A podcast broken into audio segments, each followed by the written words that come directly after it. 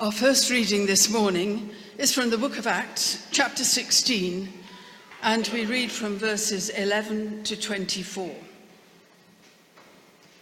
We set sail from Troas and took a straight course to Samothrace the following day to Neapolis, and from there to Philippi, which is a leading city of the district of Macedonia and a Roman colony.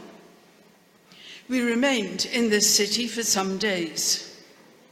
On the Sabbath day, we went outside the gate by the river, where we supposed there was a place of prayer. And we sat down and spoke to the women who had gathered there. A certain woman named Lydia, a worshipper of God, was listening to us. She was from the city of Thyatira and a dealer in purple cloth. The Lord opened her heart to listen eagerly to what was said by Paul.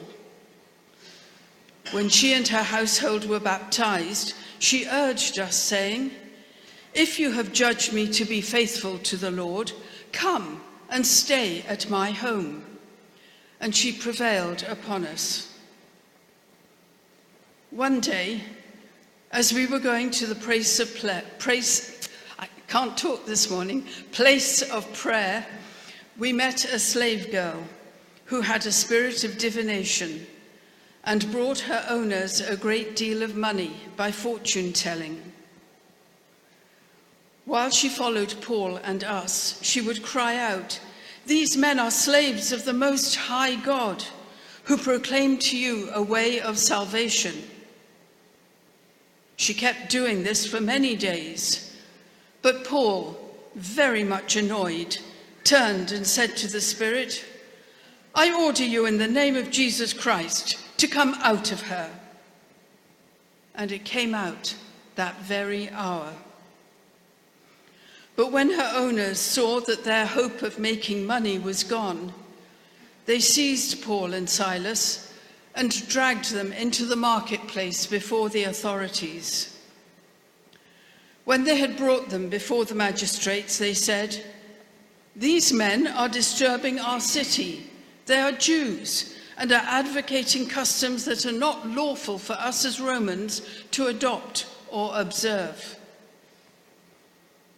The crowd joined in attacking them, and the magistrates had them stripped of their clothing and ordered them to be beaten with rods. After they'd given them a severe flogging, they threw them into prison and ordered the jailer to keep them securely. Following these instructions, he put them in the innermost cell and fastened their feet in the stocks. We continue the story from Acts chapter 16, verse 25. About midnight, Paul and Silas were praying and singing hymns to God, and the prisoners were listening to them. Suddenly there was an earthquake, so violent that the foundations of the prison were shaken. And immediately all the doors were opened and everyone's chains were unfastened. When the jailer woke up and saw the prison doors wide open, he drew his sword and was about to kill himself, since he supposed that the prisoners had escaped. But Paul shouted in a loud voice, Do not harm yourself, for we are all here. The jailer called for lights, and rushing in, he fell down trembling before Paul and Silas. Then he brought them outside and said, Sirs, what must I do to be saved? They answered, Believe on the Lord Jesus and you will be saved, you and your household. They spoke the word of the Lord to him and to all who were in his house. At the same hour of the night, he took them and washed their wounds. Then he and his entire family were baptized without delay. He brought them up into the house and set food before them. And he and his entire household rejoiced that he had become a believer in God. When morning came, the magistrate sent the police, saying, Let those men go. And the jailer reported the message to Paul, saying, The magistrate sent word to let you go. Therefore, come out now and go in peace. But Paul replied, They have beaten us in public, uncondemned, men who are Roman citizens, and have thrown us into prison. And now they're going to discharge us in secret? Certainly not. Let them come and take us out themselves. The police reported these words to the magistrates, and they were afraid when they heard that they were Roman citizens. So they came and apologized to them. After they took them out and asked them to leave the city. After leaving the prison, they went to Lydia's home. And when they had seen and encouraged the brothers and sisters there, they departed. I had a conversation uh, just last week with someone who I got talking to in the street, as you do sometimes when you're standing waiting for someone. Anyway, after a few pleasantries, this person asked me what I did for a living. And I found myself faced with that dreadful dilemma faced by uh, clergy and I'm guessing medical doctors um, of what to say next. If I admit to being a Baptist minister, I can take a good guess at what conversation will ensue as I either find myself uh, fielding the other person's prejudices and presuppositions about religion or getting drawn into an unofficial pastoral encounter as they offload their deepest spiritual burdens on my day off. Anyway, uh, a few years ago, Liz and I were on holiday and we found ourselves uh, going to a local pub for an evening meal. And as I was at the bar ordering the food, the same thing happened. And I got talking to a man whose self appointed job for the evening seemed to be propping up the bar and having a definitive opinion on the best selection of local ales. Uh, and, of course, making conversation with all comers. He fairly soon worked out that I wasn't from round these parts, as he put it, and eventually he also asked me straight what I did for a living. Well, what do you say? To deflect or disclose? On, on that occasion, I found myself wondering where my new friend might go with it. So I told him, I'm a Baptist minister of a church in London. Oh, he said, the church.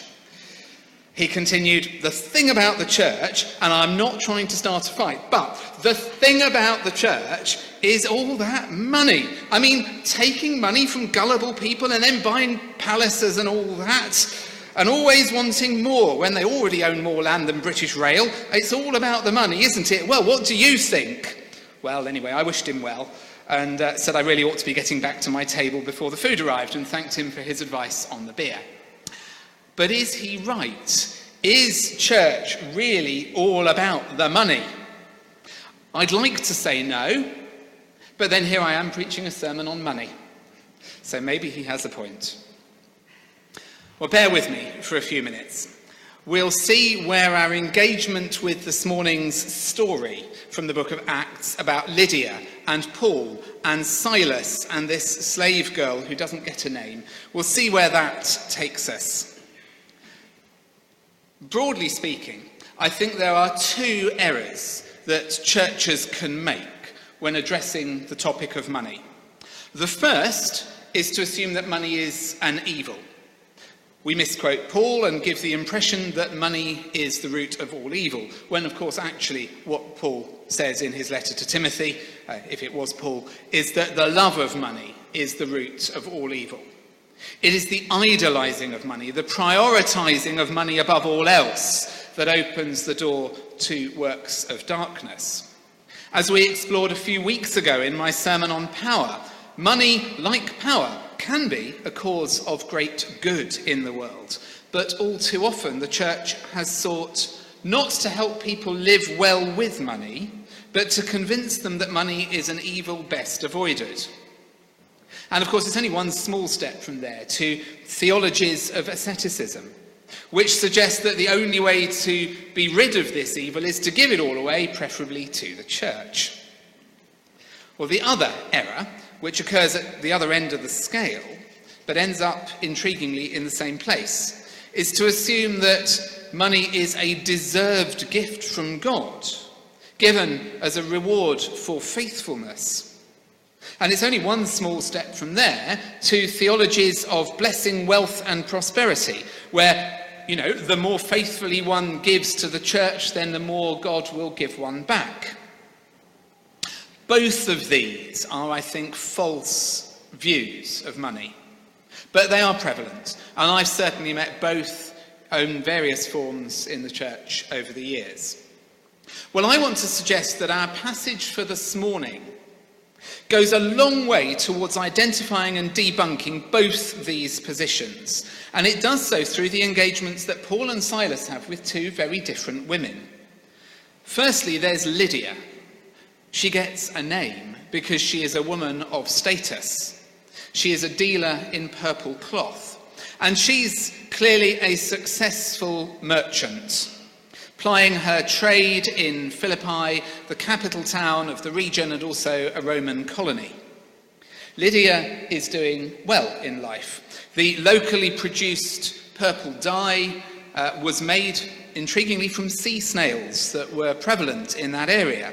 And the cloth that the grinding up of their shells allowed to be dyed purple was greatly prized for elite buyers. Even these days, don't we? We think purple cloth is a sign of status. You know, if we, if we have a visiting bishop in the house, they will be wearing a purple shirt. And that is from this ancient idea that purple cloth denoted high status. So if you controlled the sale of purple cloth, there was money to be made there. So she would have had regular encounters with the rich and the powerful. She would have had friends or at least business contacts in high places. Lydia was also what was known as a God-fearer. This is a Gentile who worshipped the Jewish God.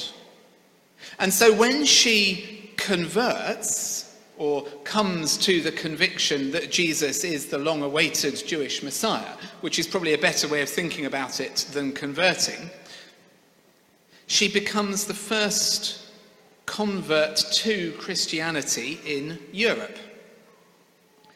She's a wonderful woman. And the significance of this is often overlooked. I'll say it again. The first European Christian convert of Paul was a financially successful woman. In a world of patriarchy, where women were themselves often treated more as property than persons, and in a new religion which we often think of as a religion of the poor and the disadvantaged, this is highly significant. Paul and Silas extend to Lydia, this successful woman trader, the inclusive message of Jesus, in whom, as Paul says elsewhere, the barriers of gender, social class, and ethnicity are broken down. She and her family were baptized in the name of Jesus. And although this isn't a sermon on baptism, I would just observe that baptism has, from the very beginning, been the way of marking a person's belonging to and commitment to Christ. And as I said last week, I'll say again today if you are at that stage in your journey and would like to explore baptism here at Bloomsbury, please speak either with myself or Dawn uh, after the service about this, and we'll talk with you more about that. But back to Lydia who, having become a follower of Jesus, then opened her home to Paul and Silas. She extended her financial support and her hospitality to them in support of their mission to the city of Philippi. And like other women in the book of Acts, such as Mary in chapter 12 and Priscilla in chapter 18, she becomes a patron of these two missionaries. And I just want to suggest that here in Lydia, we have a positive example and role model of how a person with money might faithfully live within the community of Christ's people. These values of hospitality and generosity that she demonstrates still speak to those of us who are similarly able to live out such values today. But the heartwarming and encouraging story of Lydia sandwiches a much darker episode in Paul and Silas's ministry in Philippi. It's the story of demon possession, of torture, of false imprisonment, and international politics. And it all begins with another woman. At first glance, the slave girl is the polar opposite of Lydia. She is property and is constrained to use her religious gift to make money for her owners. But there are similarities too. Both the slave girl and Lydia are women trying to survive in the midst of a system that constantly sought to constrain and control them. And both were caught up in financial systems that extended far beyond their own control or influence. Lydia may have been wealthy, generous, and hospitable, but as a merchant of a Roman colony, she was also compromised by the mechanisms of trade. And similarly, the slave girl is required to behave in certain ways by the profit motives of her owners. She has very little agency for resistance. Which is why what happens when this slave girl meets Paul and Silas is so unusual. She starts following them around, shouting to anyone who will listen that they're slaves of the Most High God and that they are proclaiming a way of salvation. Well, they say that any publicity is good publicity, but Paul saw through the mockery of her words, superficially truthful though they may have been, to the spirit of control that lay behind them. And so he ordered this spirit to leave her. The girl herself disappears from the narrative at this point, with her usefulness to her owners gone, and we are left wondering about her fate. But what happens next to Paul and Silas is a racially motivated beating, public humiliation, and imprisonment. The owners of the slave girl whip up the crowd into an anti Semitic fury by using the age old technique of scapegoating the ethnic minority for the sins of wider society. And here in Acts, it's Paul and Silas as Jews who get the blame for the city's financial and social woes. You could write that onto European anti Semitism of the last thousand years, couldn't you?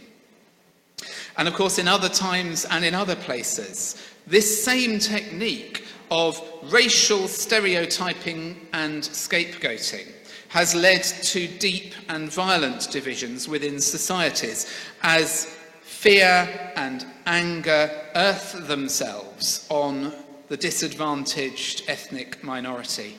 From Damilola Taylor here in London, 20 something years ago, goodness me, to George Floyd in Minnesota more recently, and so many other stories.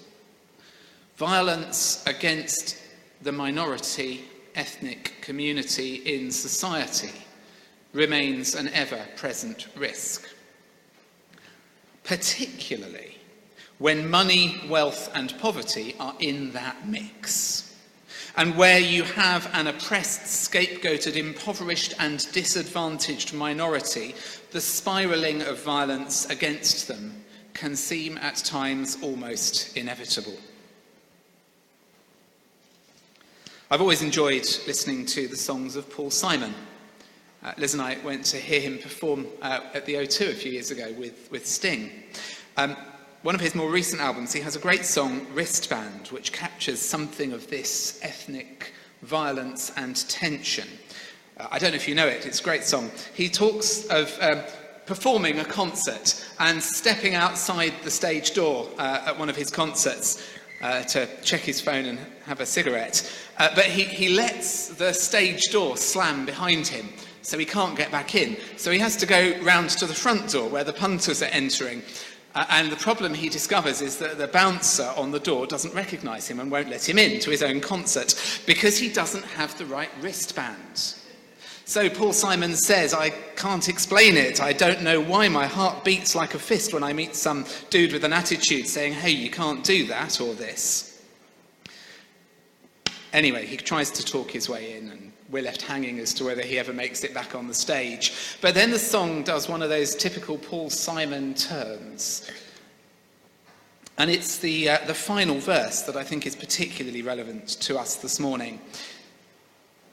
He sings, The riots started slowly with the homeless and the lowly. They spread into the heartland towns that never get a wristband. Kids that can't afford the cool brand, whose anger is a shorthand. For you'll never get a wristband, and if you don't have a wristband, then you can't get through the door. You get his point. So here we have, back to the first century, Paul and Silas, representatives of a minority ethnic community, Jewish, subject to a racially motivated attack, all triggered by Paul's action in releasing the slave girl from the spirit that controlled her and bound her, releasing her from the systems that oppressed her. There can be a very real cost to pay if stands are taken against the principalities and powers that dominate so much of human society and interaction. And always somewhere in the middle of it, you will find economics. Because money is power and power is control. This is the dark side of money, where it enslaves rich and poor alike, where it mediates oppression and instigates violence. Can we ever free ourselves from these spirals in society that suck in the wealthy to legitimate the violence against the disempowered? Paul and Silas place themselves in opposition to those systems of economic control, and Paul casts the demon out of the slave girl. The remarkable thing about this story, however, is that it doesn't end with the violence. Rather, it ends with liberation. And not just for Paul and Silas, but for all those who were imprisoned that night. The earthquake shakes the foundations of the prison, and all the doors are opened. And as we sang last week in our closing hymn, everyone's chains fell off. It even ends well for the jailer, whose attempted suicide ends in the experience of new life for him and his household. And as the darkness of that night gave way to a new dawn, the magistrates learned that Paul and Silas were not just Jews, but also Roman citizens. And so they were released back to Lydia, and so the story comes full circle as Lydia welcomes them into her spare room in her house. So, what does this complex and violent story have to say to us as we consider our own use and handling of money and power? As we seek to engage the mission of Christ in our city, in our culture, in our society? Well, firstly, I think it calls us to works of hospitality and generosity. Like Lydia, we need to learn to hold lightly to our own wealth, such as we have it, and to give generously and sacrificially in support of the ministry of the gospel, both here in London and around the world. If we believe, for example, that as a church it is our calling before God to have a building as a place of worship, hospitality, and welcome, then we also have a responsibility to pay for it. If we believe that it's right for us to have ministers who serve the people of God through this place and into the wider world, then it is right too that we should pay for them. And this afternoon, after lunch, those of us who are church members, We'll be gathering in this space again for one of our quarterly church meetings, where we will prayerfully discern together the mind of Christ for our congregation. Something which always includes decisions on how we will collectively use the money that has been entrusted to us. These are not always easy discussions, you understand, because our discussions around finance reveal much about who we are as God's people. And central to all this is the money given to God through this church by those who are part of the community here. And so we come really to the crux of what I want to say this morning. I have long held that giving is not a practical issue, it's a spiritual issue. Giving is not a practical issue, it is a spiritual issue. What we do with our money is not really a decision about what we do with our money. It stems from who we know ourselves to be before God. Many of us here in this room are already giving sacrificially and faithfully to this church. Many of us have responded particularly generously and faithfully to the financial challenges faced by this church over the last couple of years. And if you have been part of that story, then on behalf of the whole church, can I say thank you? God sees your faithfulness and generosity. However, the challenge remains for each of us, I believe, to regularly review our giving. Not as support to this church as an institution, but as a tangible expression of our faithful discipleship, exercised through generosity to others. And my question for us this morning is simply this Are you in the right place with your giving? I don't preach the Old Testament practice of tithing as an absolute that is binding on Christians. Firstly, because we don't live in a context where our faith communities are supported by state taxation, and I don't think that we should. But secondly, the reason I don't preach tithing as an absolute is because for some of us, giving 10% is frankly not enough, while for others, it is clearly too much. For some people, to give 10% out of their poverty to support the church is to exacerbate their poverty. And if that is your situation, come and talk to me because we have a hardship fund and we might be able to give you money to help you. But if you have good money, maybe 10% is not enough. However, it is often a good place to start. And just sharing personally, Liz's and my practice over the years has been to give 10% of our own disposable income to the church as an expression of our commitment to God and our commitment to the congregation where we're in membership. And then our charitable giving given elsewhere is additional to this. That's just sharing my own practice for you. Sometimes, if I'm honest, I have not always agreed then with what my church has decided to do with the money that I have given to it. But that's not the point. I don't give to my church to support a cause that I always agree with. Rather, I give to God through my community of faith, and I do so as a spiritual discipline in gratitude to God. And this is the crux of it. I've said it before and I will say it again. Giving is a spiritual discipline. We don't give because the church needs it. Rather, we give if we can because it intentionally introduces into our relationship with money our relationship with God. It intentionally introduces who we are before God in relation to God into who we are in relation to our money. Giving is a spiritual discipline. The church is not just another charity that needs our support, nor, it is a, nor is it a club with a discretionary membership fee.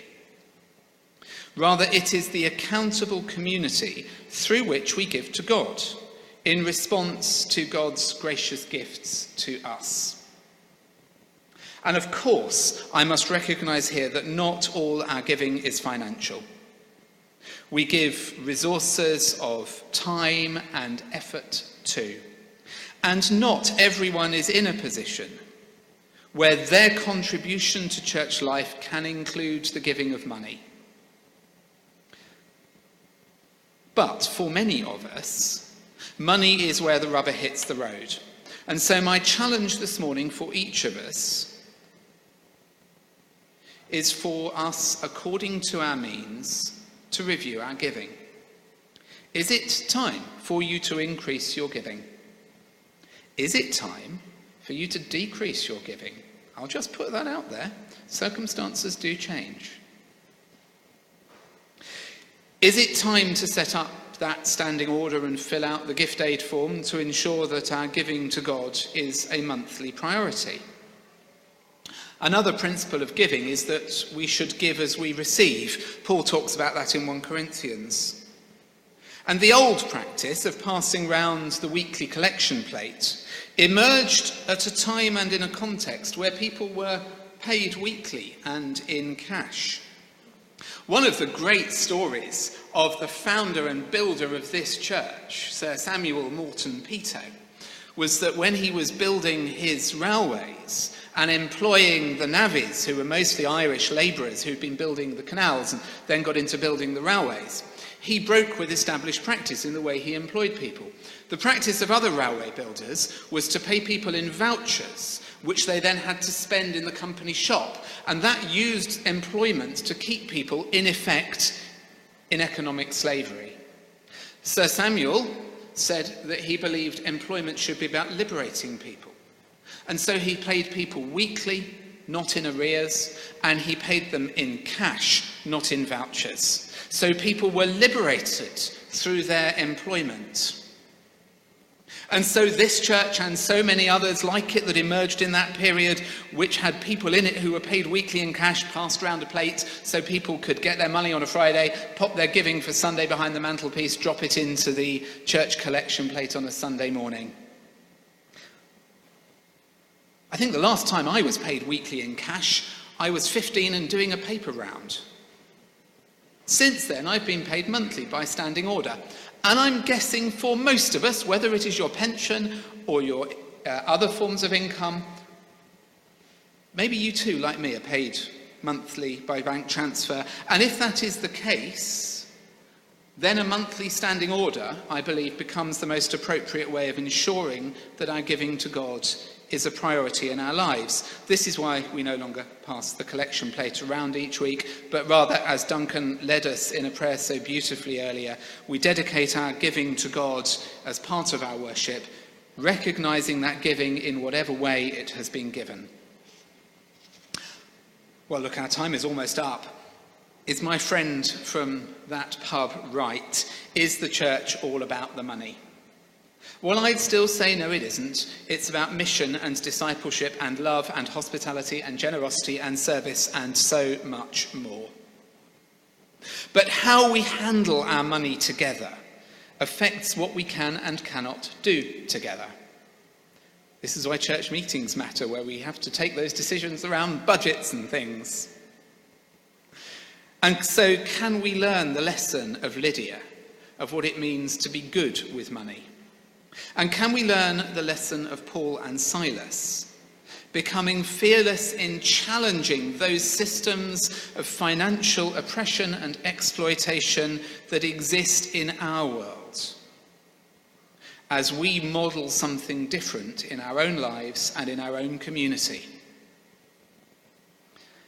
As I keep saying, this isn't really about money. It's about discipleship and spirituality. This is the call on us all, and I think it is our challenge then to respond. Thank you, Simon, for that thoughtful sermon and issuing that challenge. We'll have a few moments of reflection and then I'll call the panel together. Thanks. Could I invite um, Solomon and Philip uh, to join the panel? Um, so, I mean, there was a lot there. There was the reflections on the female characters in the scripture reading, there's thinking about giving. Dawn, where are you going with the uh, things that we've been uh, hearing about? I can't lip read Fifi, I'm sorry. Yeah. In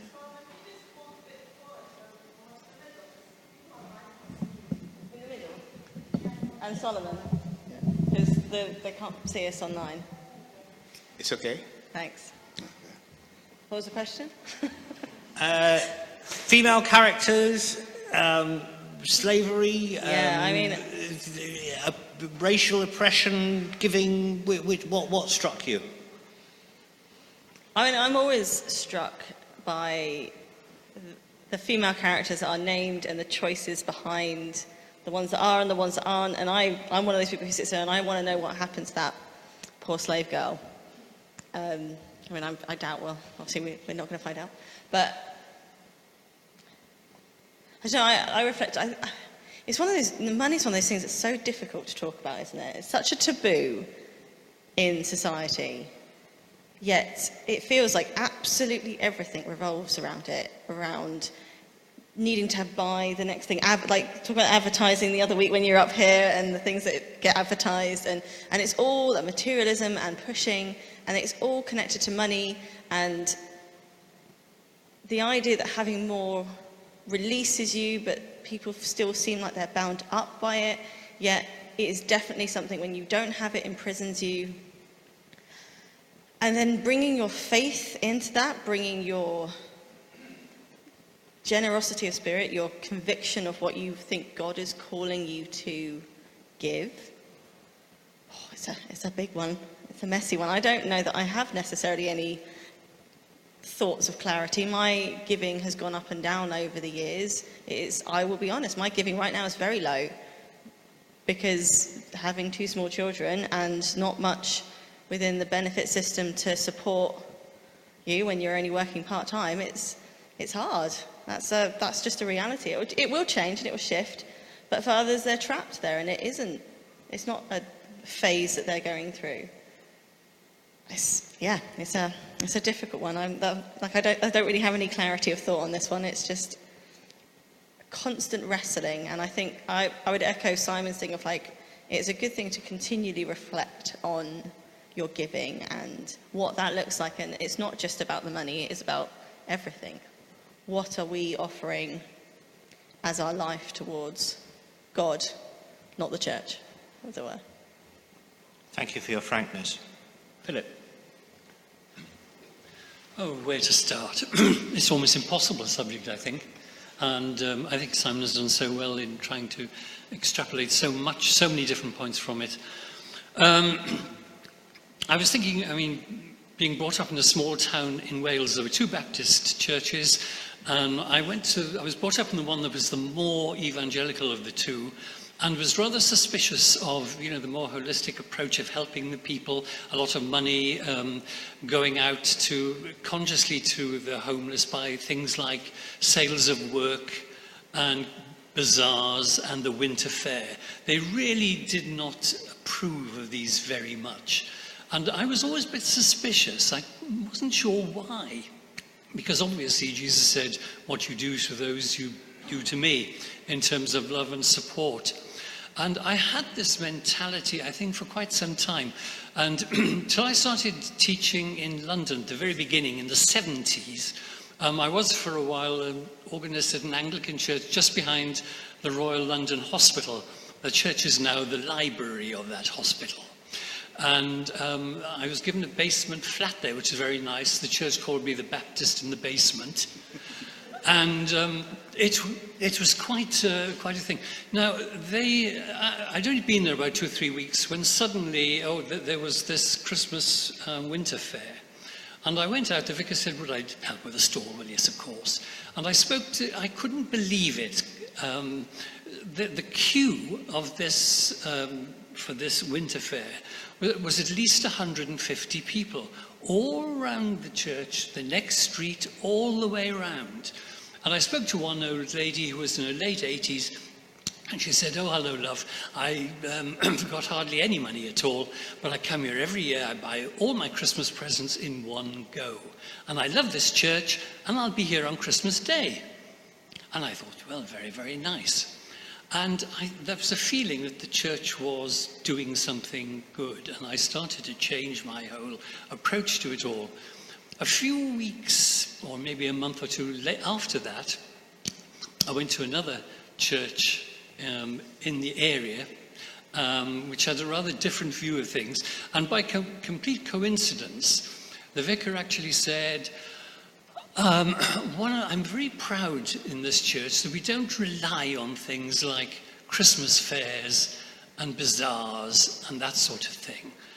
And I was thinking, what conclusion is he coming to? And he said, because it gives the impression that God can't work without our old socks. God can't work without our old socks. And I thought that was extraordinary. And I thought then, well, I'm sure there were quite a few people in that queue at the other church that would have probably been delighted with probably several pairs of old socks. And I think that's changed my view a lot on the mission of the church, the serving church, and everything else coming together.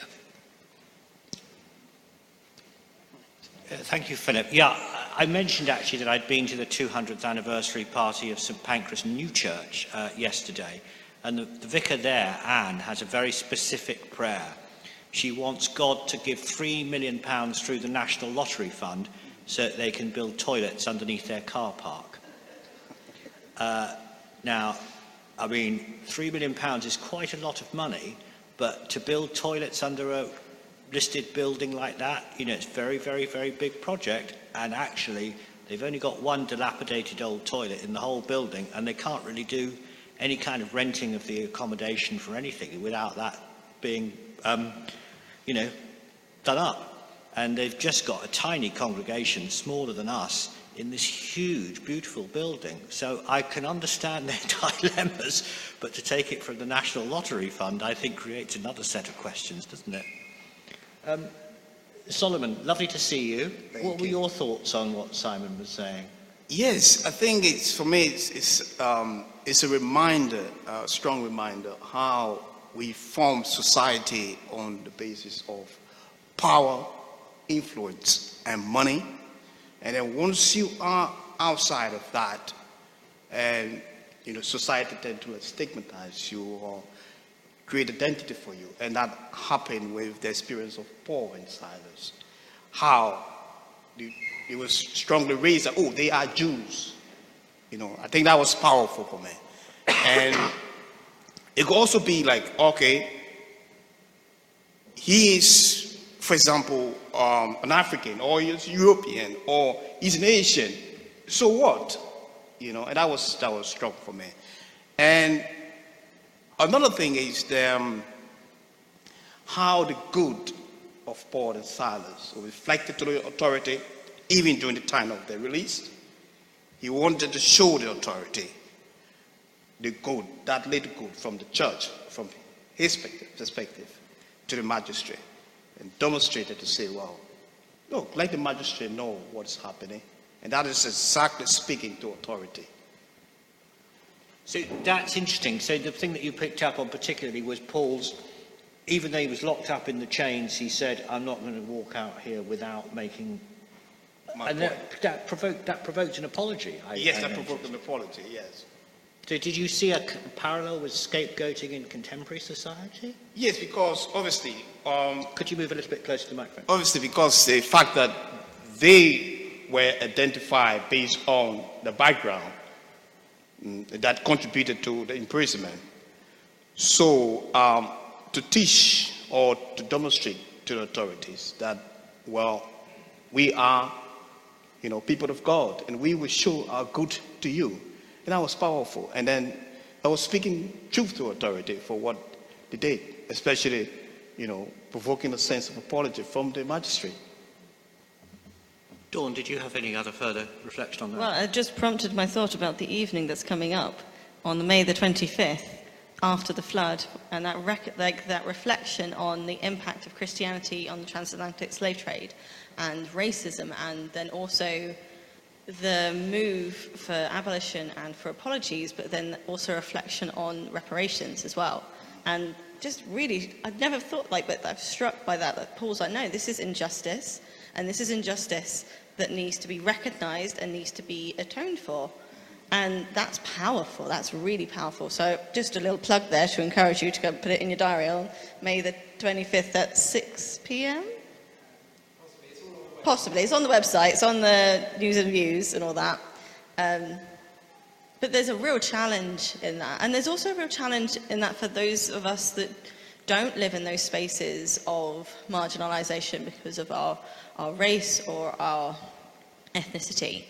And, and recognising, the, again, that privilege that we hold and where are the spaces that we need to make that move towards justice, that move towards reparation, and uh, again, coming back to not necessarily just money, but a recognition that things need to be. There is a there's something there, isn't there? There's a. It's not just about saying sorry. It's it's more than that. Thank you. I won't keep the discussion going too long now because I'm sure we'll return to the theme of giving uh, during our, our conversations with each other during the church meeting this afternoon. Thank you very much to our panellists for taking part today. That's terrific. Let us pray. Great Creator God and Lord of life, we rejoice that in the season of Easter still, we may celebrate your pledge of both new birth and sustaining love. A love so deep it passes all comprehension. Grant us the humility to understand and experience the depths of that love, even in those trying situations that perplex, confuse, or overwhelm us. And during those searching times of spiritual loneliness and isolation, teach us to hold on to that ever outstretched hand. It is Easter still and walking in the light of the cross, help us to rejoice in that communion of fellowship and love. Great Lord of nature, shaping and renewing, be pleased to hear these our prayers. A prayer for the world, for an aching, bruised, and diseased world where pain, suffering, and despair are so often the sad currency that we witness daily through the media. We can but think of regions of particular concern, such as the Ukraine and Yemen. But wherever violence, strife, and bloodshed are known to us, we plead for resolution and healing, and that we may never become spiritually immune to the horror of killing. Lord, you have given yourself for our healing and for a hurting, suffering world. Hear our prayer. Again, for the healing of the nations, Lord, we pray. Come, Prince of Peace and Reign. And at this time, let us think too of those still struggling with the effects of COVID, many of these long term for those struggling with dementia and similar mental issues, for the sick in body. We also remember the doctors, nurses, and care workers of every description providing a calendar of care 24 hours a day. We think also of those who carry an unspeakable sorrow for those facing financial hardship at this time, and for those experiencing redundancy and unemployment, and for the excluded on our streets who have nowhere to lay their heads. Lord of compassion and healing, hear our prayer. Pilgrim God, Redeemer of the earth, we confess our failure to share the fruits of creation more equitably. We remember before you places too numerous to mention where hunger and poverty have become the staple diet of daily existence.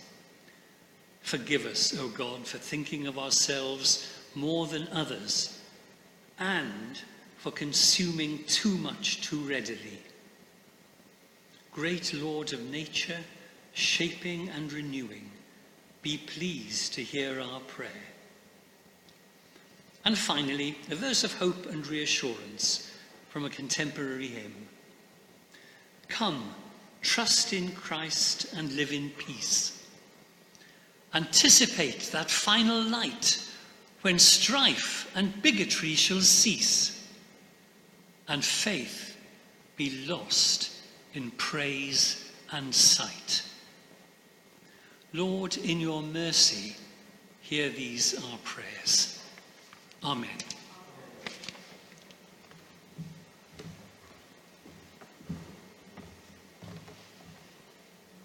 Thank you very much, Philip, for those thoughtful and inspiring prayers.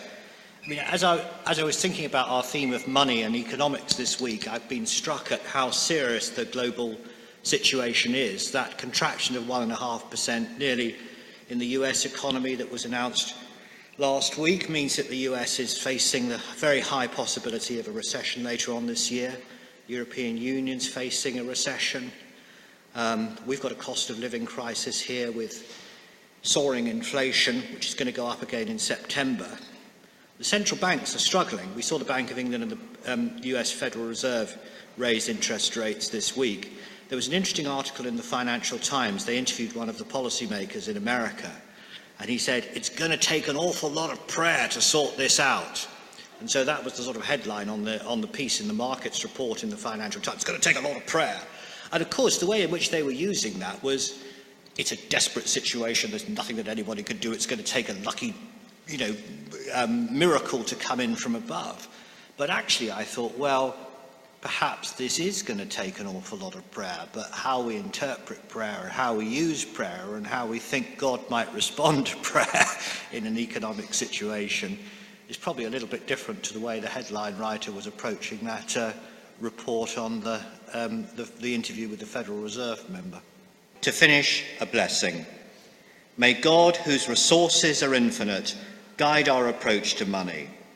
May Christ, who shunned material wealth, enable us to prosper. And may the Spirit, for whom status and money are immaterial, shape our values.